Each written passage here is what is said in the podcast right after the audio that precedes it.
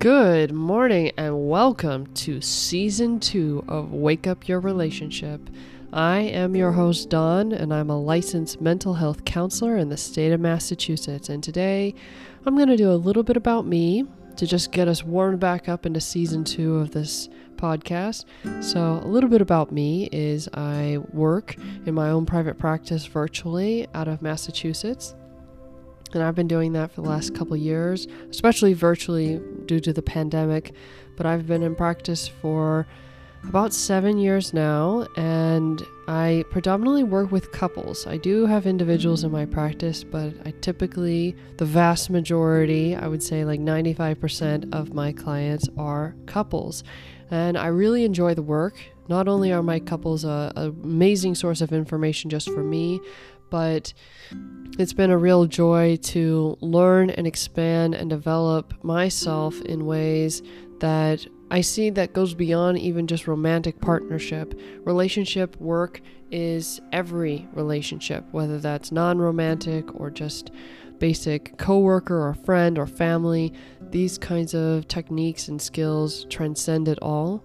I would say the main difference I really see between these relationships is how much responsibility or effort or dedication you have towards fostering the healthiest and happiest version of any of them.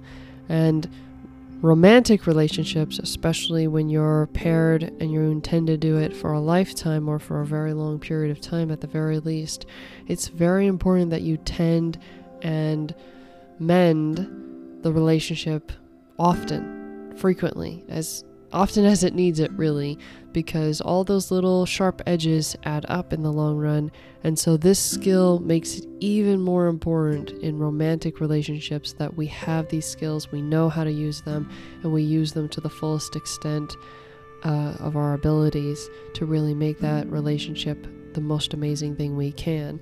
So, romantic relationships are special and I love working in that dynamic because it just really fuels a lot of our souls to have that bond, to have that person, that safe place, to really recreate or to overcome, maybe I should say, our childhood traumas or our childhood wounds or any opportunity to kind of ditch old things that don't serve us anymore, if we didn't have that partnership to really challenge us and create a safe space that's designed to be dedicated for improvement, a lot of us wouldn't really change. A lot of us wouldn't have the need to change or the motivation to do so because there wouldn't be a person or a situation that would mirror back our own, in essence, dysfunction.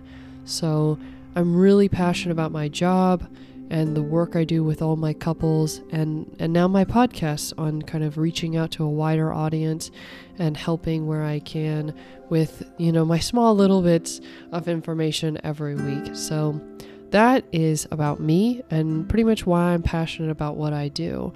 And for those of you who live in Massachusetts and are interested in couples therapy, please do check out my old episodes or join us here on the new ones to come. You can join my Patreon if you'd like to get more individualized content, such as direct questions answered or a phone call with me. But otherwise, you're always welcome to see if I have availability in my practice and see if we're a good fit together. So I really appreciate you joining us for season two. Welcome back to those who were with us in season one, and welcome to those who are new. And let's get this new year started off strong and happy. So, wake up your relationship in every way you can and want to improve it because this is the place to start making those improvements. So, welcome, welcome. And I look forward to seeing you in our episode next week. Take care. Bye.